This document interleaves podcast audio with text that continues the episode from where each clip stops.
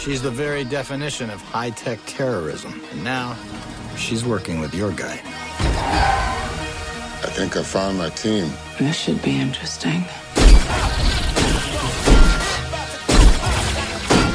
Hi everyone, Vegas film critic here, Jeffrey K. Howard, here to review The Fate of the Furious, the eighth installment of the Fast and Furious franchise. And I wasn't a fan of the last one. I, I thought it just, I don't know, I just thought it just got to be monotonous and the action was like nothing connecting it. And I thought it was melodramatic. And I thought, you know, I, but I thought to myself, wait a minute, that's what these movies have turned out to be, you know? So I'm being overcritical of the last one because it was a worldwide sensation. So here we go into the eighth one, into the Fate of the Furious. And I'm just like, oh my gosh, here we go. It's just going to be this adrenaline overload. It's like Transformers. It's going to be this powerful, just knock you over the head kind of action film.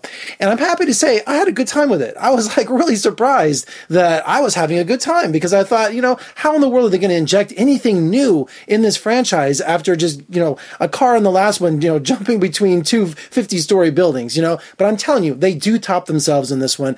And the characters are just as great as ever. The movie almost starts like a James Bond film. We're in Havana, Cuba, which is such a great backdrop.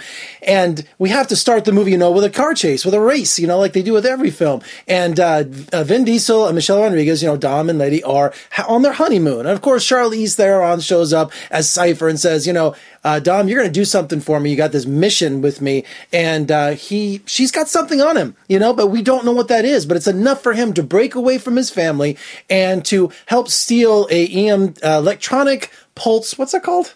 EMP, electronic magnetic pulse. You know, when you the this machine that you know sends out a, a magnetic pulse and just uh, gauges everything that's uh, magnetic or anything electrical. You know, so it shuts it down immediately. So, you know, Cipher is doing something. She's getting all these different uh, items together to do some big, you know, Doctor Evil kind of plan, which keeps us in suspense the whole time. Now, if you remember, Jason Statham was locked up in the last one, and of course, The Rock. Something happens to The Rock to Luke Hobbs, puts him in jail. But these guys get out, uh, which is reminds me right out of um, what was it, Mission Impossible? You know, when Tom Cruise broke out of that Russian jail, that that uh, Middle European, Eastern European jail. Well, the same thing happens here. So you have The Rock just destroying things, Jason Statham doing his own thing, and of course they got to work together. Mister uh, Nobody shows up, Kurt Russell with his new protege, uh, Scott Eastwood, Mister Nothing. I can't remember what he's something. He, I will beat you like a Cherokee drum.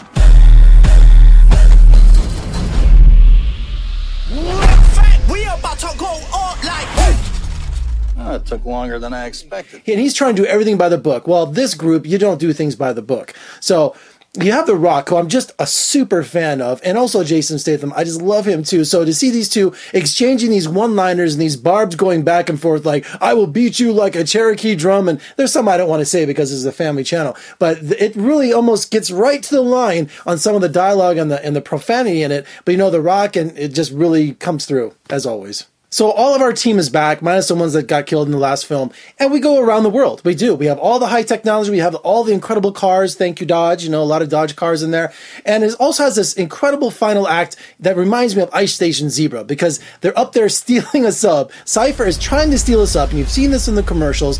And The Rock has a the most ridiculous stunt I've ever seen where he's changing the directory of directory trajectory of a torpedo. I mean, you have to see this stunt. It's absolutely outrageous. That's ludicrous. It's the most ridiculous thing I've ever seen. Probably one of the most exciting stunts I've ever seen in one of these movies. And you see the cars jumping and the slow motion, the explosions, gun battles, everything you want in a Fast and Furious film, but they just take it to the next level. I don't know how they do it. They really did. And so me sitting there, instead of scorning the film, wishing I was out of there, I was laughing. I brought my roommate with me. We were laughing. We were having a good time with it. And it just really kind of set the pace for the summer. Listen to my voice. I'm excited because I had a good time with Fate of the Furious.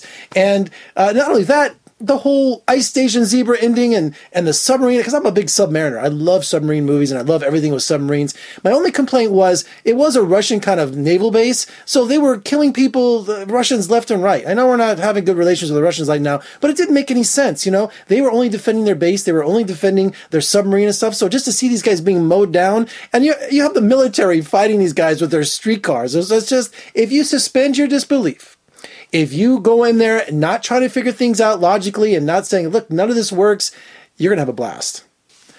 All right, The Fate of the Furious really sets the tone. Sets, I think it's it should be a Memorial Day movie, but we're getting so crowded with so many movies now. You know, the summer season starting at Easter now, so it's just it's crazy. It really is. But I had a good time with this. I think you will too. I even wore my my shirt with a little pinstripe on it. You know, so uh, I, didn't see it in 3D, and I didn't see it in IMAX. I wish I saw it in IMAX. I'm not a 3D guy. Couldn't believe they didn't show me in 3D. I was so grateful for that.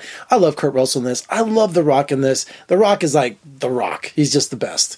All right, for more reviews and interviews, surf on over to my website at vegasfilmcritic.com. Check me out on all social media uh, Facebook, Twitter, Instagram, Snapchat. I'm really getting to Snapchat now. I had a lot of fun.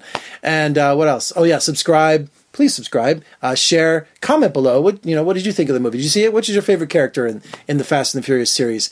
And what else there? Share, all of those things. I'm Jeffrey K. Howard. Thanks so much for watching. I'll see you next time.